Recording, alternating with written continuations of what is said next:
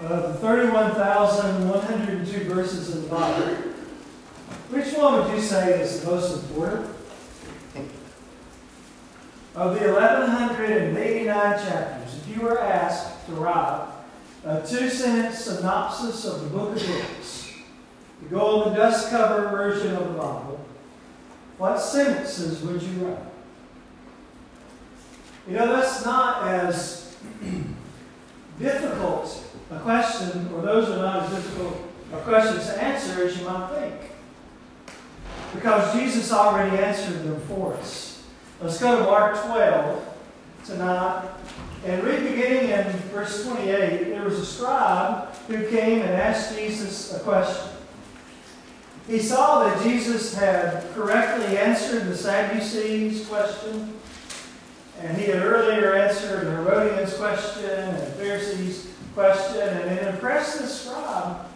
And he asked Jesus his own question. But he brought a different attitude to his questions than had previously been brought by the inquirers. And his question is, what is the great commandment of the law? That's Mark 12, 28. And Jesus did not hem and haw. He didn't say, well, all of the commandments are important, although they are. He did not say, well, I could really narrow it down just to one.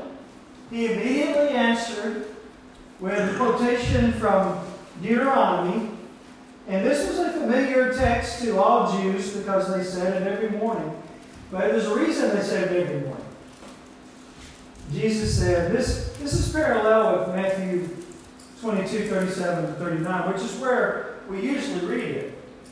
But Matthew only includes three categories and Mark includes four. And Jesus may have answered this question more than once, or perhaps uh, Matthew only included part of the quotation. But let's read in verse uh, 29. Jesus answered him, The first of all of all command, of the commandments is, Hear, O Israel, the Lord our God is one Lord. Now, there are three persons in the Godhead, but they are united. They are one nature Father, Son, and Holy Spirit. And just like we're all humans, and there are angels, and they're all the same, that is, they're all of the same nature, so there is deity. There's Godhead, and they're all of one nature. Now, verse 30, and thou shalt, here's the answer to this question, and thou shalt love the Lord thy God with all thy heart, and with all thy soul, and with all thy mind, and with all thy strength. This is the first and great commandment. And then Jesus gives him one to boot. He gives him, well, you asked me for one, let me give you two. And, and the second is likened to it, thou shalt love thy neighbor as thyself. Upon these two commands hang all along the prophets. So what he's saying is, the 929 chapters of the Old Testament, the law and prophets, you could put under two headings. Every command of the Old Testament either goes in the first column, love God, or in the second column, love your neighbor. And if you understood properly the concept of love God and love neighbor, you would keep every law in the Old Testament because they're all based on love. Everything that God wants me to do, I would do because I love Him, not because He told me I had to. And everything that I ought to do to my neighbor, I would do if I love them. You know, love thy neighbor as thyself. You know, do unto others as you would have them do unto you. Matthew 7 12. So that's a good, easy rule to follow. In every situation, well, how do I want the person to treat me in the situation if the tables were turned? Well, that's what I'll do. Now, we have to consider that because our, uh, they, they may have a different perspective than I do. So I'll put myself in their place. You know, men may not view things the same as women, or uh, the young person maybe not the same as a grandparent. But generally speaking, love love others as you would want to love. Treat others like you want to be treated. Now, if you look more closely at this, you really have the four component parts of a person here. You have love God with all your heart. That's love God devotionally. We're devoted to Him. Love God with all your soul. That's spiritually. That's the innermost part of us, the part that will live forever. The part that's deeper and, and that's more thoughtful than the external man that lives, eats, drinks, and breathes this world, spiritually. Love God with all your mind. You know, you don't check your door, you check your brain at the door before you come into worship God. We bring our brains with us. You know, He wants us to worship Him thoughtfully. We're to worship in spirit and in truth. Spirit is attitude. I'm thankful, I'm glad, I'm happy, I'm reverent. That's attitude. But also in truth. Because God expects us to know His will and to follow His will and to worship Him because we, we want to do His will. So we, we worship Him or we are devoted to Him intellectually. And then the fourth one is physically. He deserves even our physical strength. That's, that's in opposition to spiritually, but we love Him with the body. We love Him with the strength. We love Him even as our strength gets weaker and less as the years go by. We still give Him what we have.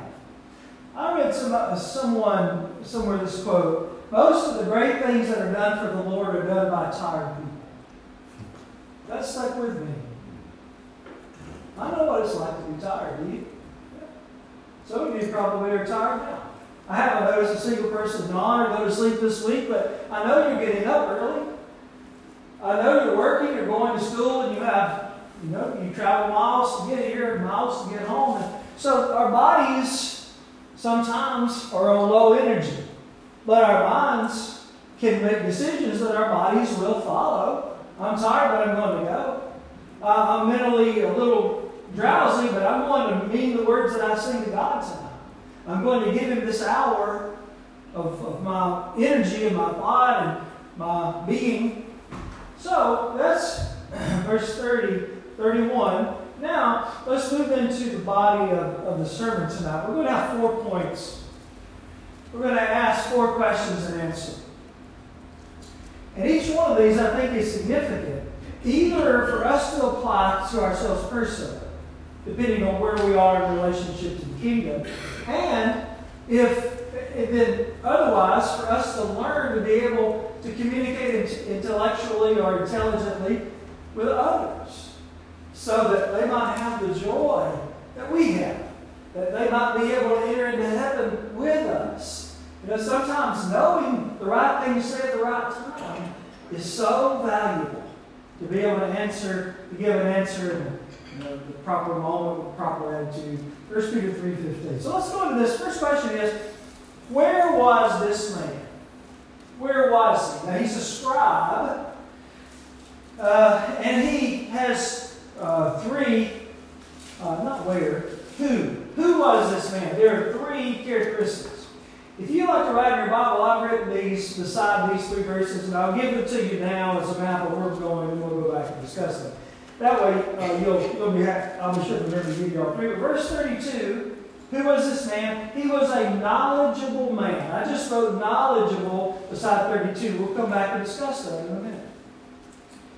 Uh, that's the second one. The first one is in verse 28. I'm sorry. Verse 28, he was a religious man. So he was religious, verse 28. He was knowledgeable, verse 32. And number three, he was sincere, verse 34.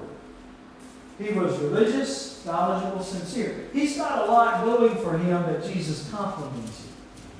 Now, let's go back and, and analyze those a little bit and maybe make some connections to ourselves and to people we love. He was religious first. Now, Jesus had been dealing with some people that acted like they were religious, but they really weren't. You know, in, uh, in this context, Jesus has been dealing with people, he's been dealing with the Pharisees, the Sadducees, the publicans, and the multitude. And all of them are away from God, but for different reasons. The Pharisees are away from God because of their uh, formalism. You know, to them, religion was just checking boxes and do, doing the right things, but they didn't put their heart in it. And Jesus says, Your heart's far from me. Matthew 15, 7. Nothing you can do without love, without the heart's going to please God. The Sadducees, on the other hand, were arrogant. And they were this world oriented. They were what we would call today materialists. What that means is uh, what you see is what you get. In other words, humans are just flesh and blood. They didn't believe in the soul. They didn't believe in the afterlife. They just believe that, you know, you live this world and then it's over. So their questions to Jesus are about well, one of them, let's say, uh, well, this this uh, woman was married to a man, he died, married another man, he died. Seven men. If I thought it's the seventh one. I might have wondered about her cooking. but he died too. Finally, she died. Whose wife was she going to be in the judgment? Now, they didn't believe in the judgment. And they thought they had tricked it. You know? And Jesus said, You do err not knowing the scriptures. And he says, You don't get married heaven. You know, it's not the same. It's not a physical place where people are married or given to marriage there. But as angels. It didn't say we're angels, but as angels. Angels are sexless beings. They don't get married. We'll be as the angels. That was their question. They were materialistic. They were insincere. And then the, the publicans, although some of them were better, they came to Jesus more readily than the first two groups, they were separated from him because of their vices, their sins. You know, the Pharisees called them publicans and sinners. And the reason that those two things are associated is because of the lifestyle of most of the publicans. And then the multitudes, they were away just because of their ignorance. They followed along the crowd. They followed the religious leaders who didn't lead them the right way. So Jesus is, you know, he's dealing with all these groups, and none of them are really truly religious until this man comes. And he comes with a question, which is the first commandment of all. So he's he's done some thinking about this.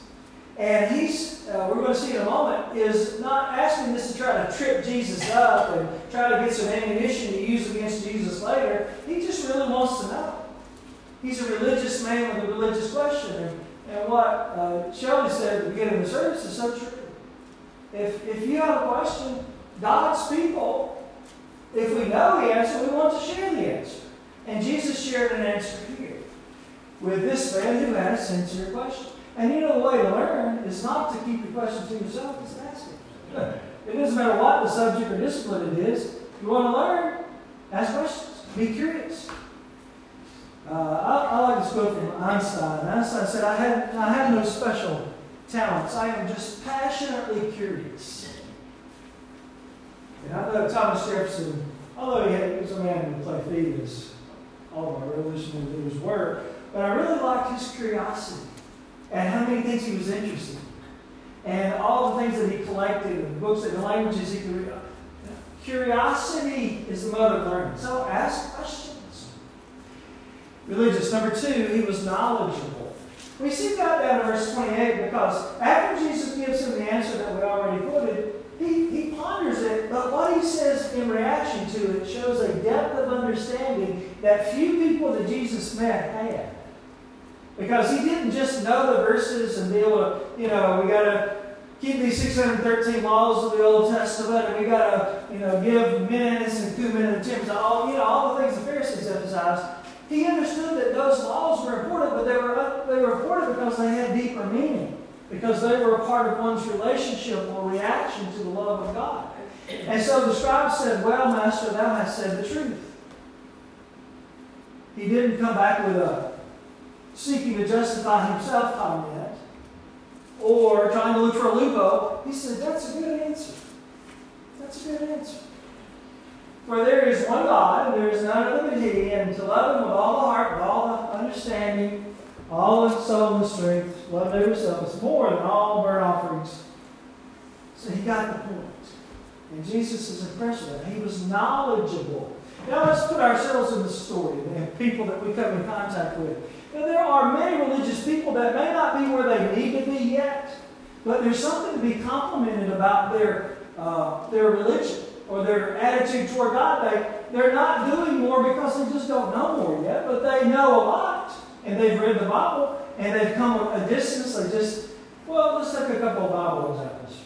Uh, what about when you think about Apollos, who was a man who was mighty in the scriptures, he was eloquent. But in Acts 18, Aquila and Priscilla, after they heard him preach, they knew he was, there was something wrong with his understanding. And so they didn't jump on him right there, you know, in front of the Bible class. They, they after it was over, they took him aside. I don't know if any fried chicken was involved in that, but it might have been. you know, come over for a supper. Well, we, we want to have a talk with you. But anyway, they, they showed him the way of God more perfectly. And then he, he did that. he preached better. He was already an effective communicator. He just didn't know that the baptism of John was out of date. So he was still preaching an old baptism when Great Commission baptism had come into place, and he didn't know about that yet. And I believe that in that chapter, Acts 19, when Paul comes to Ephesus, and there are some that were baptized by John's baptism after the cross. And Paul hears about that, and he said, uh, they said, we didn't, haven't even heard about the Holy Ghost. Well, he knew they couldn't have been baptized in the name of the Father, Son, and Holy Ghost if they'd never heard about the Holy Ghost. So he said, under what name were you baptized? Under John's baptism. So he taught them the way of God perfectly. And then they were baptized. Correct? They've never really been baptized scripturally, so they had to be baptized. Not, it's not technically correct to say they were baptized again, although it was the second time they went into the water, but they were baptized correctly. That's what I would say. Uh, what about Saul of Tarsus? Saul was a very dedicated religious man before he became a Christian. I mean, he, he was educated in the law. He was zealous of the law. He had kept a good conscience. And the Lord appeared to him and said, Why persecutest thou me? The Lord's back in heaven. Why persecutest thou me? And he asked the two most important questions that anybody can ever ask, and that every person must ask in order to go to heaven. Who art thou, Lord? Who is Jesus? Well, how you answer that question will determine whether or not you'll be in the place with Jesus. Is he the Son of God? Is he the Messiah? And second question, he knew he was he was speaking to him from heaven. So he knew he was Lord, but who are you? And then, I am Jesus whom thou persecutest. I can just see the frown on his face. You know what he was on a trip to do in Acts 9? He was on a trip to persecute the followers of Jesus, to incarcerate them and perhaps to kill them, as he did Stephen in Acts 7. Jesus, oh, that's a name I hate above all names. Jesus, oh, Jesus. But you know, his, his sincerity, his religion, his knowledge, it all goes together form, formulates immediately the follow up question What would thou have me do? Now here's your I'm, I'm in Acts 9, working up to verse 18, if you want to read this in your Bible. But I'm just summarizing for you. But 1 through 18. what would thou have me do? So that's the second most important question to ask. Who is the Lord and what does he require of me? I need to know that. So the Lord does not answer him. This is the curious part to me. If somebody asks you, what's new to be saved? Would you say, uh, come back in three days, and I'd say. None of us would do that, right? We would try to answer it immediately. But the Lord said, go to the city, and he waited three days. Why? Well, what he said was, Go into the city, and it will be told thee what thou must do.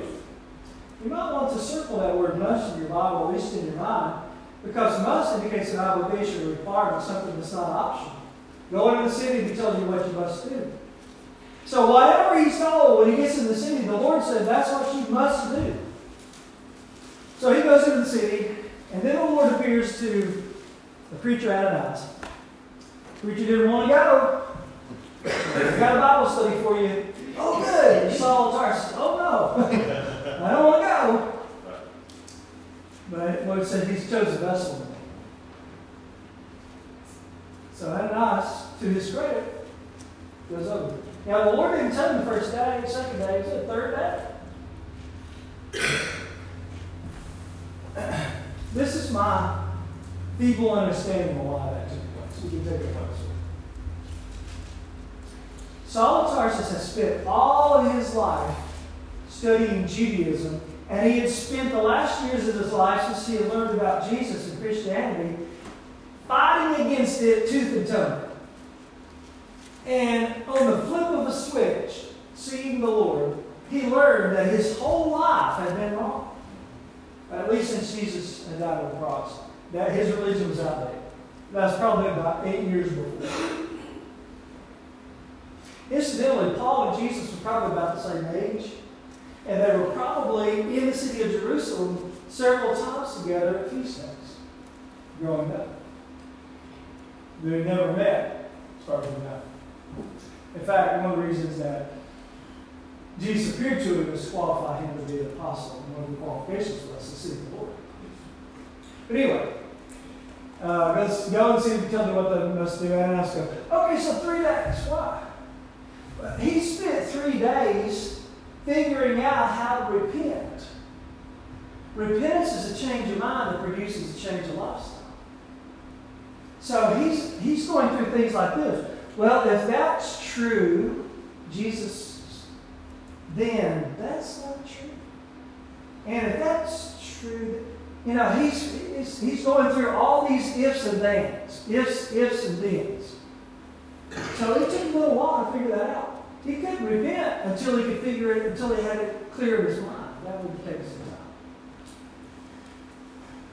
And then preacher comes, he says, um, uh, this is Acts 22, 16. The version of found in three chapters in Acts, Acts 9, Acts 22, Acts 26. It's the best covered conversion in the New, New Testament. And we have some details in there. The, the first one is when it actually happened, 22 and 26 is later Paul, under the guidance of the Holy Spirit, goes over his conversion before kings and governors. And he's telling what happened. Anyway, 2216, when the Ananias came there, he said, And Now why tarriest thou? What are you waiting for, Paul? You've been praying for three days. And now why tarriest thou? Arise, get up. Arise and be baptized. And wash away thy sins, calling on the name of the Lord. Now, calling on the name of the Lord doesn't mean, Lord Jesus, come into my heart. You never have that in the New Testament. What it means is to call upon the Lord to keep his promise. It's the same thing in Acts 2 uh, 21. And, and immediately after that, they also call upon the name of the Lord when they are given the opportunity to be baptized. And, and Saul of Tarsus, arise and be baptized. But what did the Lord say right before we went back to heaven? They took that nail scarred hand, pointed at the world he just died for, and he said, Go into all the world and preach the gospel to every creature. He that believeth and is baptized shall be saved. He that believeth not shall be damned. You know, somebody says, well, why didn't he say he that believeth not and is not baptized shall be? That must mean baptism is not necessary. Well, let's think about that for a second. the reason the Bible doesn't waste any words, have you noticed that? There's some things that I like to know the Bible just doesn't say because it's just curiosity, it's not necessary. But when Jesus made, uh, Jesus made that statement, it, it would be parallel to this. He that eateth and digesteth shall live. He that eateth not shall die. Do you need to say and digesteth to get the point across? Because if you don't eat, you won't digest. Same thing is true in Mark 16 16.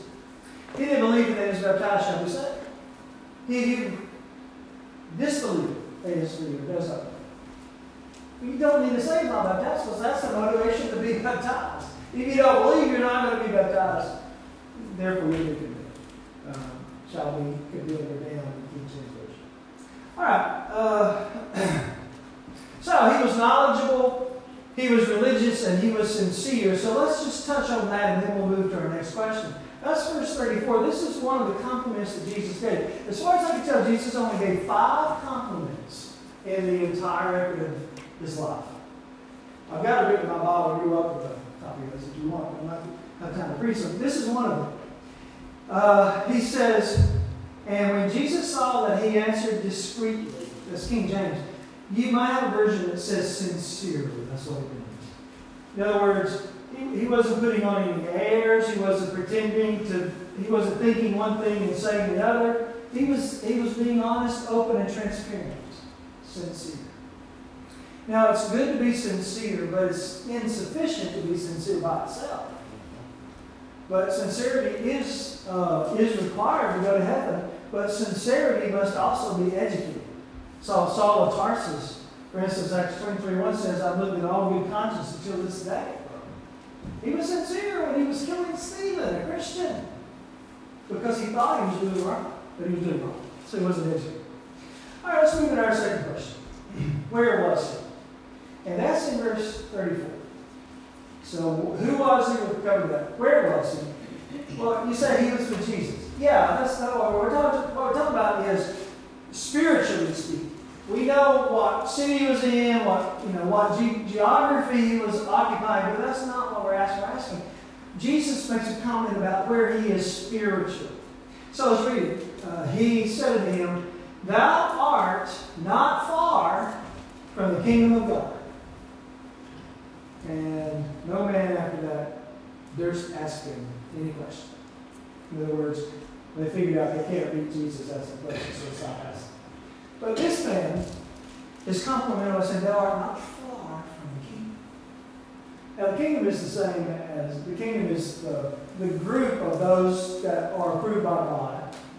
When the church is established, it's the final iteration of the kingdom. It was the kingdom of God in the Old Testament, but it come, becomes the equivalent to the church. Matthew 16, 18, and 19, Jesus said to Peter, Thou, Peter, upon this rock I'll build my church, and the gates of hell shall not prevail against it. And I will give unto thee the keys to the kingdom of heaven. That's not two sentences, it's one sentence. So he switches out two words, church and kingdom. He uses a synonyms of each other. It's, I might, uh, I might say, uh, Will, would you go out to my car and get my pen? I'm not asking to you. Let me.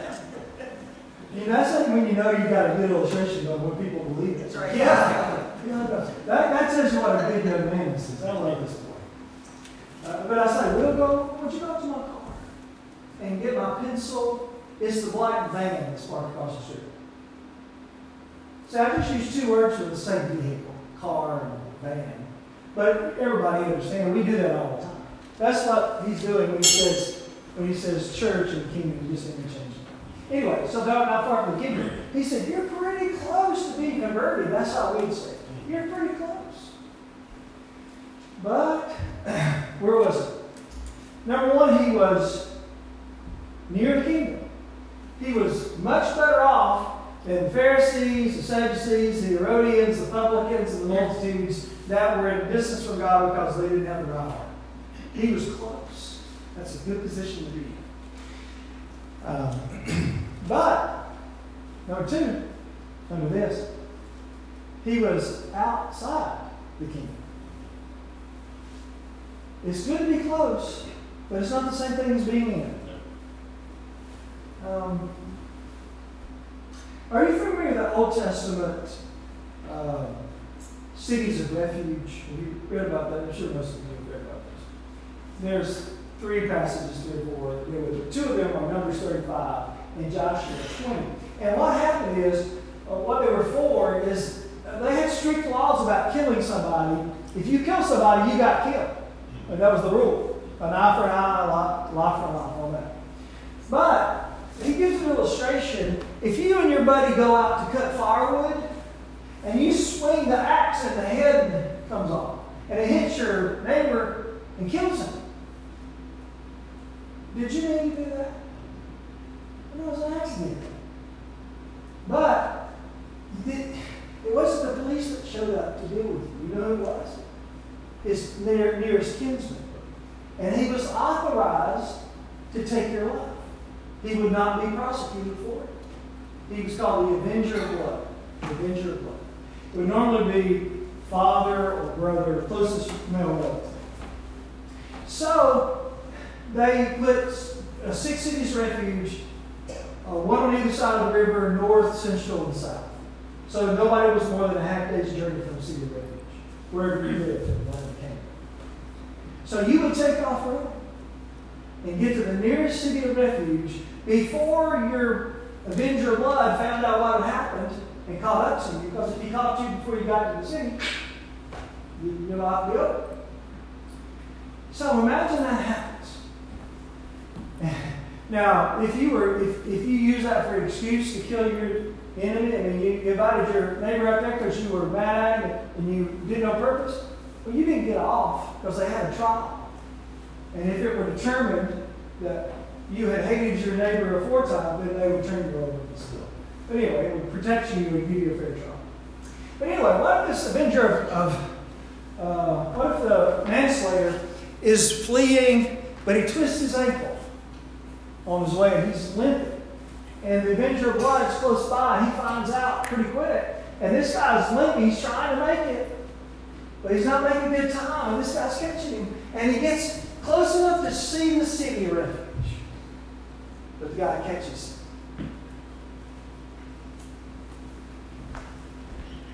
Is he alive again? He didn't make it. He was close, but he didn't make it. If he had got in the city, the city would have protected him. He said, No, you can't come in here. He's in the city. But until he got to the city. What about, do you know the Old Testament story, probably do, of Naaman the leper?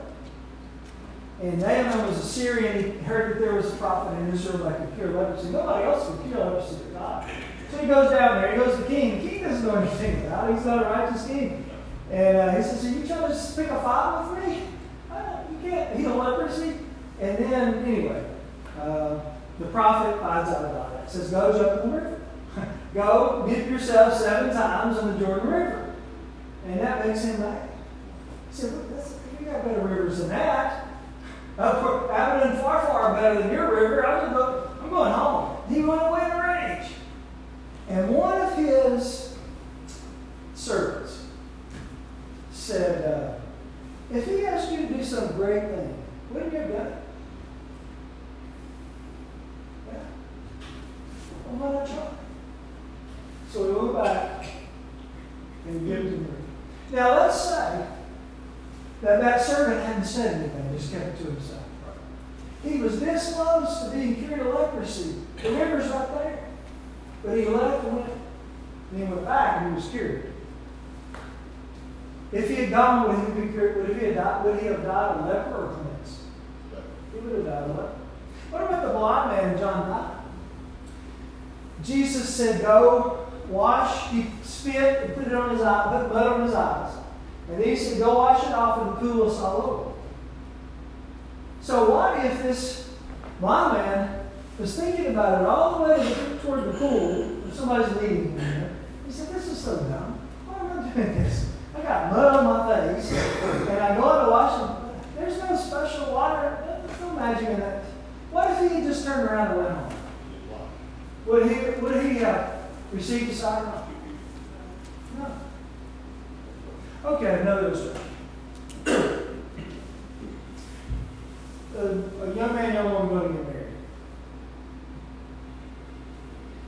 They signed, you know, they went to the courthouse, they got the paperwork, the time set. They're on the way. She's already there. He's on the way to the building. It's just minutes away from the ceremony. He's in a car wreck, guys. Did he die single or married? He died single. You see, to be almost something is not the same thing as being something. To be almost saved is not the same thing as being saved. To be almost in the kingdom is not being in the kingdom. So he was in a, he was outside. Number three, he was in a place of danger. There's not a person in this room or outside this room that has a guarantee that you'll get up in the morning. Boast not thyself in small. Life is a vapor, appears for a little while, and Therefore, there is but a step, as David said to Jonathan. There is but a step between me and death. At any time. So, anytime I'm not right with God, I'm outside the kingdom, I'm in a place of danger. Because there's not a second chance on the other side of death. It's not like, well, next time I come around, I'll do it. No, you only get one shot at life. After this is judgment. Hebrews 9 27. Let's ask a third question. Why was he there? Why was he only near king. Well, number one, it wasn't because he had to be. He was invited into the kingdom.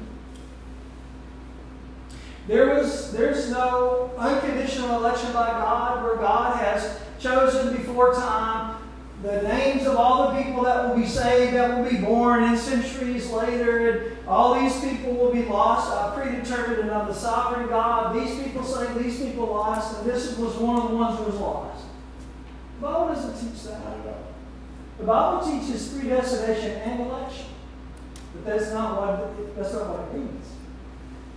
What it means is you all, you've already won God's election. Did you know that? The devil voted against you. God voted for you. You cast the deciding vote. Will I follow him? So God elected the plan he put in, into effect the plan whereby anybody can be saved. He invited everybody. And those who choose to come to the plan, they're elect. They're predestined. That's, that's um, a simple way to explain it. Anyway, it wasn't because he had to be there that he was there. And there was nobody on earth that had authority over his soul to say, you can't enter the kingdom.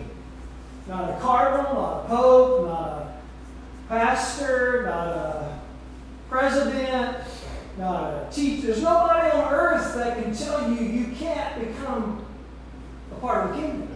That's your choice. Amen. And God gives it to everybody. Come to me, all you that labor heavy laden, and I will give you rest.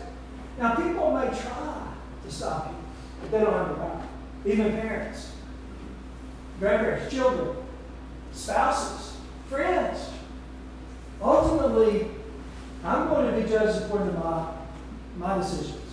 So whatever people think about me, you know, that, that, that's really not the deciding factor. It's what does God want. That's ultimately it. Now, um, let's let's expand this. Let's apply this. I'm going to do away with the last question. I'll just I'll just put it right here. There are people today, every generation, who are not far from the kingdom of heaven. They get close. But will they go in? Some do, some don't. So what keeps a person out? You know, if if that door is the door to the kingdom, I'm this close to it. But there are some barriers between me. I got to step over them. I got to go around them. I got to push through them. I got to get through that door. Well, what are those barriers the devil puts between me and salvation or the kingdom? Just to click, click some of them off. There's plenty of them. But What about money? Well, the rich young ruler was like that. Matthew 16, 19 to 21, Jesus said, He came to Jesus said, What to do to have eternal life? He said, Sell everything you got, come follow me. And he went away sorrowful for your great possessions. I've written in my Bible beside that verse, His great possessions had him. And he had them, but they had him. They were trinkets compared to the gold that Jesus was going to give him, but he held on to his trinkets and he rejected the gold. Well, that's possible today. But another one is uh, what about what about fear? John 12, 42 and 43, where you had some priests that believed in Jesus as the Son of God, but they would not confess him. They kept it to themselves. Why? Because their bosses the other priests, the high priest said, anybody that confesses Jesus, kicked out. You're going to lose your job and you're going to lose space in this community. So wouldn't say Fear. I find it interesting. Revelation 21 8 talks about uh, what keeps people out, out of heaven, why people go to hell. And we talk about, you may have, as a kid sung that song, you know, liar, liar, pants on fire. You know, that verse says, uh, all liars shall their place in the lake that burns the fire brimstone. That's the part we remember. That's not the first part of verse, though.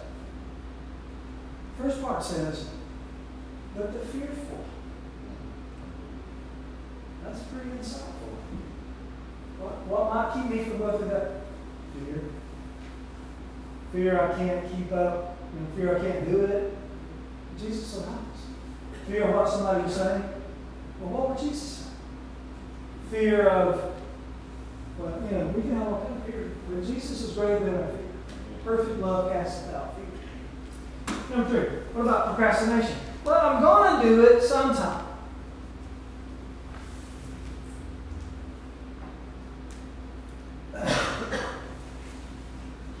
See a calendar. Where that? you got a calendar, a calendar memorized. So, what place on the calendar do you find sometime? Someday. It's not very easy. 2 Corinthians 6, day, 6 2 says, Today is the day of salvation.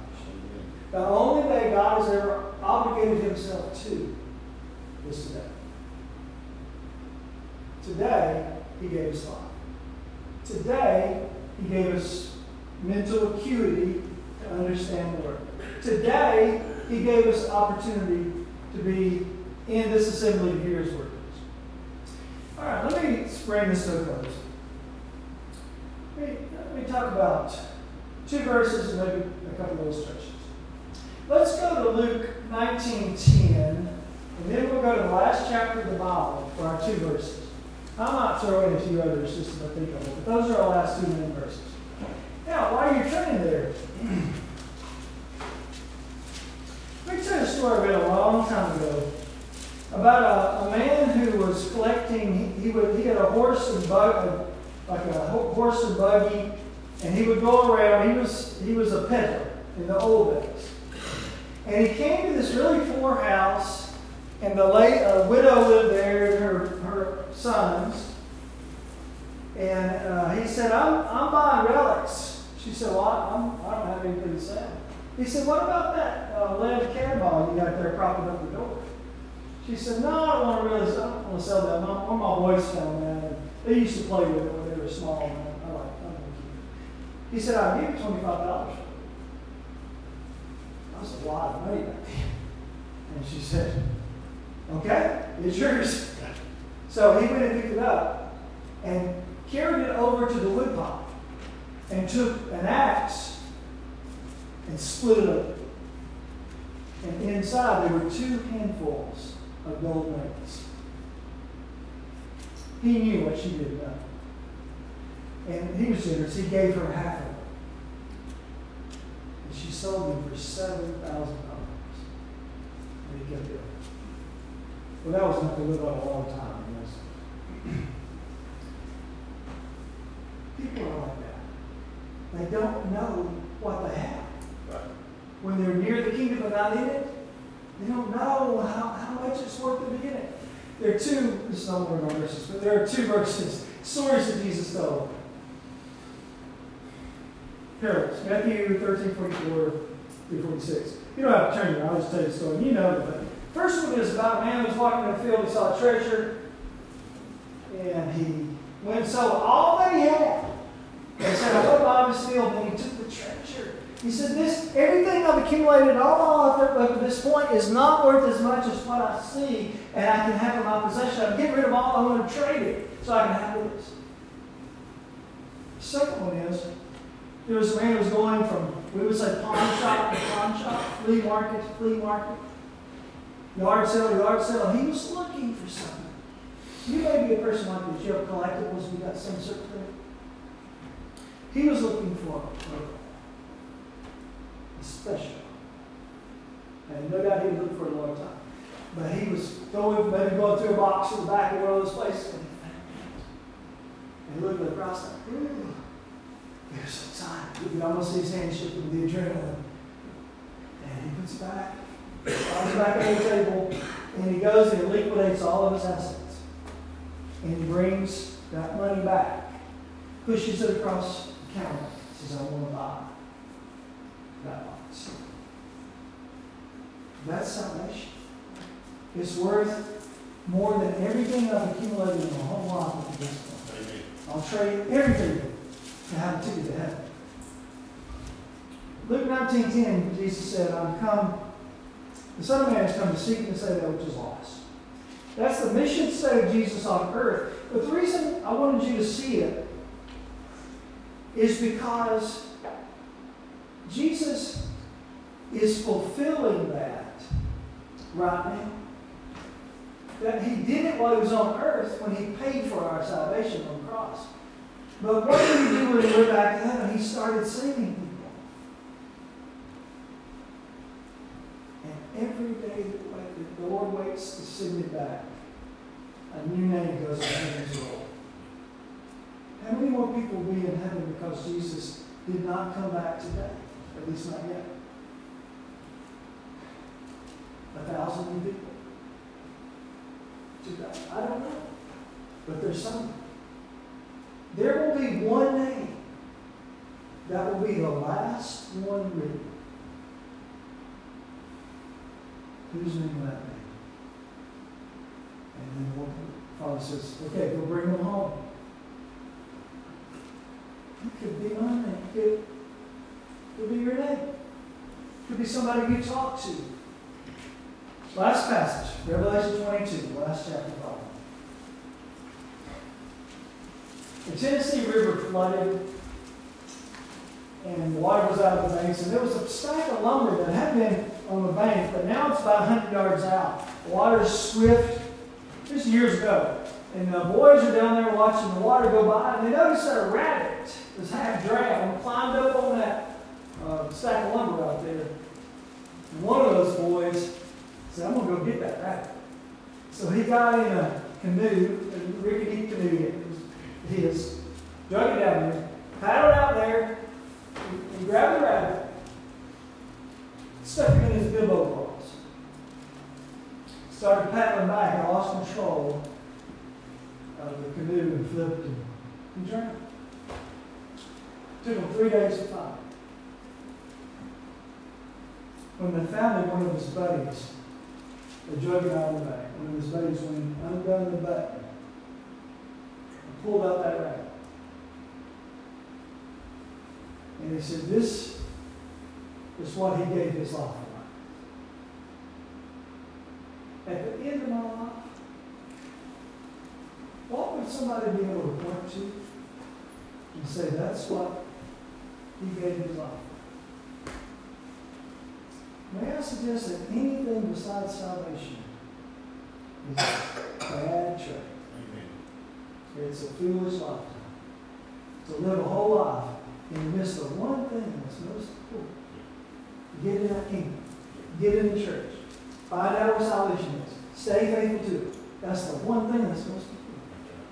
Now, we'll close with this passage, in Revelation 22. Last chapter, this is chapter 1189 of your Bible, and this is within five verses of the last verse. This is the fifth from the last verse.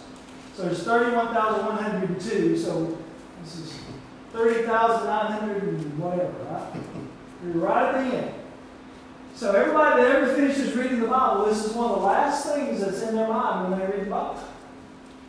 Let's read it together and analyze it. And the Spirit, that's the Holy Spirit. And the bride. That's the Lord Jesus Christ is the bridegroom or the bride of the church. But either way, the Spirit and the bride say, Come. Invitation offered. Come. And let him that heareth, that be us who are Christians. That's what I've been saying tonight. Come. That's what this church has been saying this week. Come. This is what all God's people are saying all the time. Come. Let him that heareth say, Come. And let him that is athirst.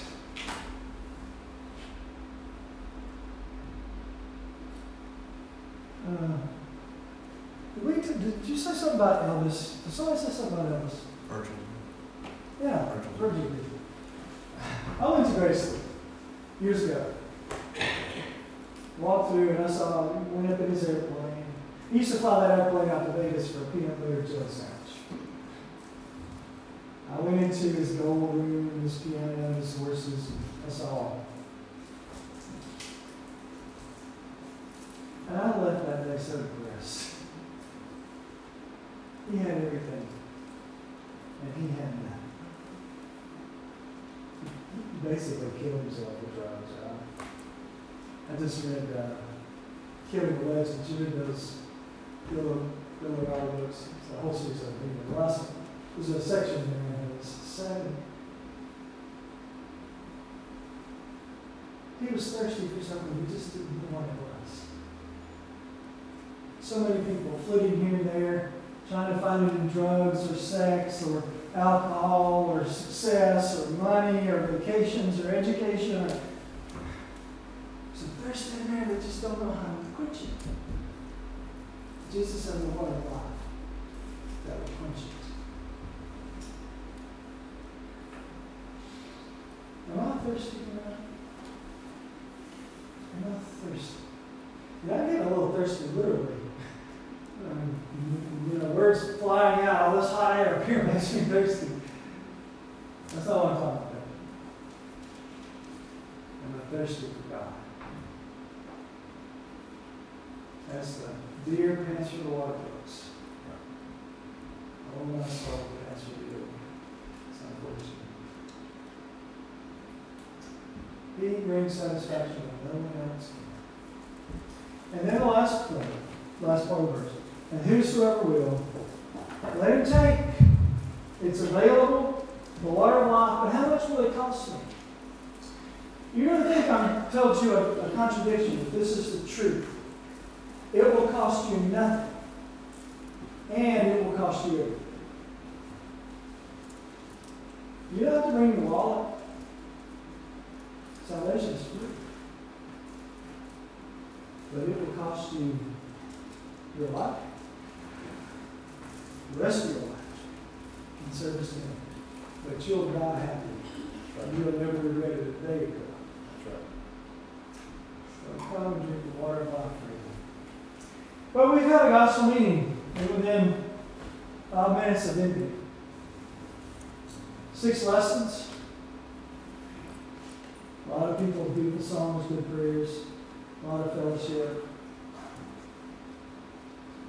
It will be a success if this is how it ends. But I'll be honest with you. I hope this isn't how it ends.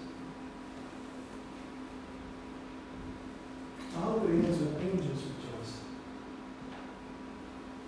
Ends with a new brother and new sister.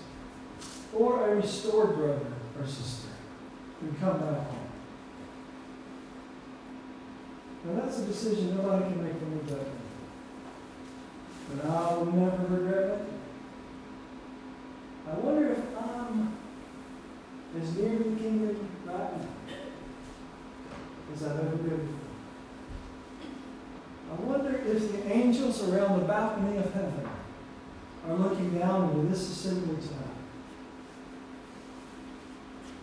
anxiously waiting for us to sing the song. I don't believe that's a stretch. Because there will be joy in the presence of the Father. Luke 15 says, over one sinner becomes on. A decision might be made in the next three minutes that will echo through eternity. Oh, the weight, the possibilities, the joy. Let's stand Will you come? I have decided.